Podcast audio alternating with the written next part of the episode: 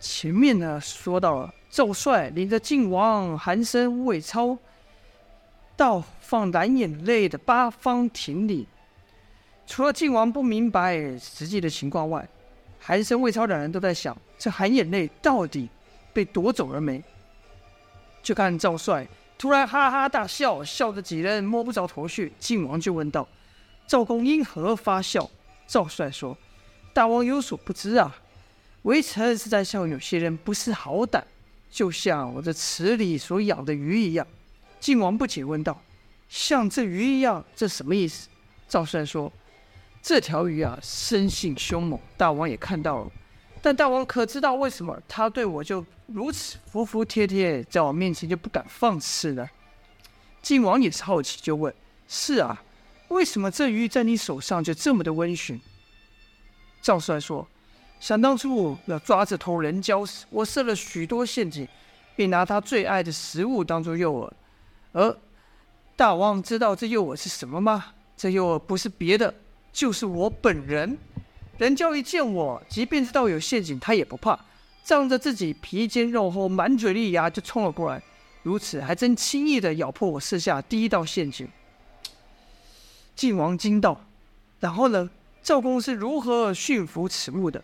赵帅说：“要想驯服此物，只有一个方法，那便是变得比他更凶、更猛，让他知道你比他强，这样他才会心甘情愿臣服于你，就像现在这样。”说着，赵公又伸手摸了摸人蛟。晋王就问道：“可你不是说这怪鱼破了你设下的陷阱吗？”赵帅说：“他呀，是破了第一道陷阱。”在我后面还为他准备了数十道、数百道的陷阱啊！任他力量再大，终有耗尽的时候。实不相瞒，微臣足足和他耗了七天七夜。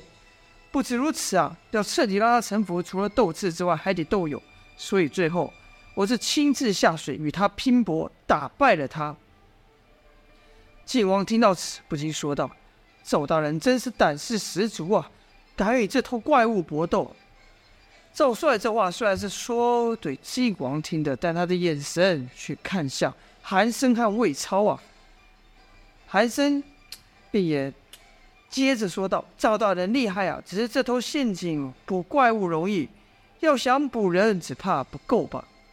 赵帅直视着韩生说道：“我原本也以为只有这种没有头脑的怪物会中如此明显的陷阱，可没想到有些人呐，却比这怪物还要愚蠢。”赵帅这话说的没头没尾，晋王自然不了解，问道：“哎，你们在说什么啊？捕什么东西？”晋王不明白，可韩生、魏超是一听就懂。赵帅之所以这么大方，让他们来看蓝眼泪，便是知道他们会派心腹来抢，所以赵帅设下了一层又一层的陷阱，等着对手上门。就像他当时捕人蛟一样，无意间是一道陷阱。这怪鱼又是一道陷阱，说不定后面还有什么陷阱呢？韩生、魏超两人也不知道赵帅还藏着什么手段。赵帅没回答晋王的话，而是把话题岔开，说道：“大王，别看这鱼生得丑，可它的肉质却是大补之物啊！臣刚才所说的宝物就是这头鱼肉。可这怪鱼全身都附着如铁甲般的鳞片，要伤它不容易啊，唯有这一处。”当时我在他身上所留下的伤口，所把水池里喷出一道黑血，其味甚腥呐！腥水喷得韩魏两人一脸，寒生登时哇哇大叫，躲到晋王后面。反观魏超是立刻后退，双手摆好架势，是可攻可守啊！赵帅冷笑而起身说道：“哼，魏超这家伙，平时装得认头认脑，真遇上事。”没想到比这姓韩的稳重多了。魏超是没怎么样，可晋王和韩生都吓坏了，说道：“赵赵赵大人，你这是何意？”赵帅说道：“微臣是在为大人、大王和几位大人取宝啊。”未等晋王回话，魏超骂道：“姓赵的，你敢如此对我？”赵帅说：“魏大人怎么这么说呢？你不是一直要我献宝吗？”我只好献上我最珍爱的宝物，这鱼肉甘甜无比，具有强身健体、滋阴补阳的效果啊！尤其呀、啊，要以生食为佳，煮熟了这功效就没剩多少。说实话，要不是几位大人，我还真舍不得伤害我这条鱼了。不过没关系，只要能让几位大人好，我这条鱼牺牲了也是值得啊。就看人家，即便吃痛，尾鳍乱摆，溅出大量的池水，但被赵帅一手按在头上。这人蛟挣扎是挣扎，却没有移动开。赵帅这一手让靖王等人都不禁心中一凛，心想：这头野兽如此凶猛，可是，在赵帅的手上居然动都不敢动。这赵帅好厉害！魏超听赵帅刚才所说，可能还有线索，别担心起了唐亮，因为这魏超和唐亮的关系可不只是主仆而已啊！心里一着急，便想赶紧回府。于是对晋王说道：“王上，微臣这一身脏污甚是恶臭，站在王上身边恐有不妥，请王上臣容许微臣回府稍作梳洗。”那鱼肉甚是腥臭啊！晋王也只得捂着口鼻说道：“魏大人，请自便吧。”魏超转身就走，赵帅还在后面喊道：“魏大人，魏大人，等等呐！哎呀，你看我这一番心意都付水流喽！喂，你们几个！”海兰正在做做什么？去送魏大人呢、一旁侍卫赶忙赶了上去，陪着魏超走出赵府。赵帅把魏超送走后，并转头问韩生说道：“韩大人呢？不会也叫不给面子吧？”韩生忙道：“赵大人这份大礼确实太难得了，可惜啊，前前前些日子我才染上风寒，这大夫啊特别嘱咐我。”饮食皆需全熟，生食勿进呐！实在不巧，实在不巧，我是无福消受喽。韩生呐，善于察言观色，从赵帅对魏超的举动，韩生已经感觉到赵帅那压抑的怒火，但他心里还在想，到底这蓝眼泪夺走了没呢？赵帅跟着问晋王说：“那大王呢？”晋王是连忙摆手说道：“这，这实在太过恶心，本王可。”可无法吃得下去，赵帅故作遗憾状说道：“哎，这可怎么办？那我这宝贝的刀不就白挨了吗？”韩生心想：今晚略略火虚也就够了，要真和赵帅撕破脸也不好收拾，便转移话题说道：“大王，微臣这才想起来，近日家中才从西方进了些好酒啊，大王如不嫌弃，便来微臣家中品尝一番。”美酒配佳人，这才不能枉费赵大人的一番心意呀、啊！晋王这是连声道好，赵帅还在一旁自言自语，一副不舍的样子。放开了人教，人蛟这才敢游入水中。赵帅闷闷的说道：“可惜啊，可惜，是微臣考虑不周，没先问几位大人的口味，擅自做主张。”韩生说：“辜负了赵大人一片好心，我也甚为内内内疚。”回头我再送赵大人一份贺礼当补偿。晋王也说道：“事该如此，本王也会送赵公一份大礼当做补偿的。”赵帅是连声叹气呀。晋王干咳了几声后，对韩生说：“哎，韩大人，你刚才不是说？”韩生明白了，立刻接口说道：“对对对，大王，我们这就走，请大王陪微臣来府上饮酒作乐，美女伴舞。”赵大人告退了，赵帅是一直送到门口，看着晋王和韩生的马车离去，啊，不禁寻思的：韩生和魏超最得意的手下，不就是那无一刀和雪鹰唐亮吗？他们两人就算加在一起，也不是无一剑的对手，怎么就能把蓝眼泪给夺去呢？哼！再说，我这水池里还有北海奇兽人蛟啊！对方又是怎么把人蛟给弄出池子的？奇怪啊，奇怪！难道这两人手下另有高人？哼哼，留一手的可不是你们而已，我这边也有一个不下于人蛟的怪物，我就不信你们能跑出去，当真以为我赵府是让你们说来就来、说走就走的地方吗？说着呢，赵帅一个人是放声大笑啊。好了，这边说完赵帅和晋王韩生、魏超等三人的一番勾心斗角后，把镜头转回来姚建轩这边。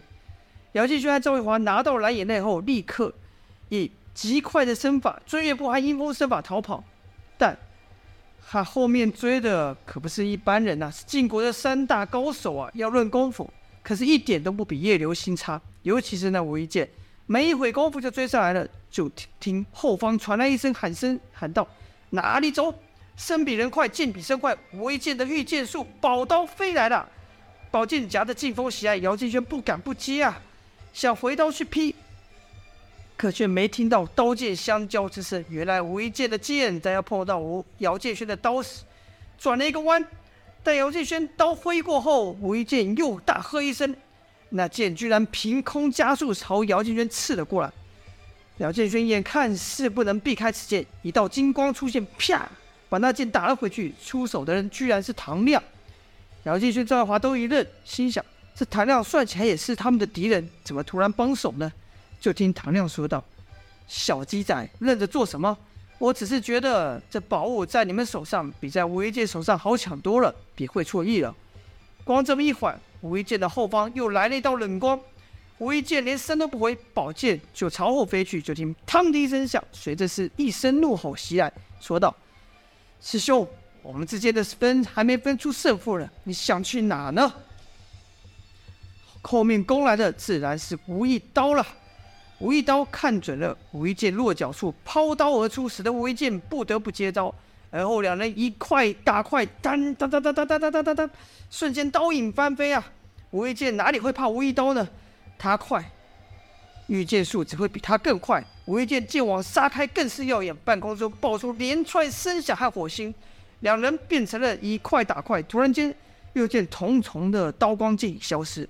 原来吴一刀蓄力一击，挥猛的袭来啊！吴一剑也是如此，这一次吴一剑是真急了，想尽快把吴一刀给败了，追回蓝眼泪，所以也使出全力，打算跟吴一刀来个硬碰硬。就听“嘡”的一声轻响，随着这声轻响，刀剑相交的风压四散，把四周的瓦碎都瓦片都给震碎了。吴一剑的剑还真把吴一刀的刀给震飞了。但吴一刀的刀柄上缠了特制的布啊，布不断，这刀就离不开吴一刀。而这么一个小小的一个间隙，是吴一剑等于说没有料到的，砰的一下就被吴一刀打上了一掌。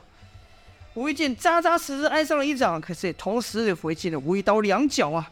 眼看吴一刀纠吴一刀纠缠不休，吴一剑怒气升起，再起身时气劲笼罩全身，头上的银发也竖了起来。说道：“师弟，既然你这么急着送死，那我便成全你。”吴一剑此刻心里也没有蓝眼泪了，只想把吴一刀彻底给了结了。而吴一刀则说：“师兄，谁胜谁负还说不定呢。”然后吴一剑又和吴一刀缠斗了起来，暂且不去追姚建轩了。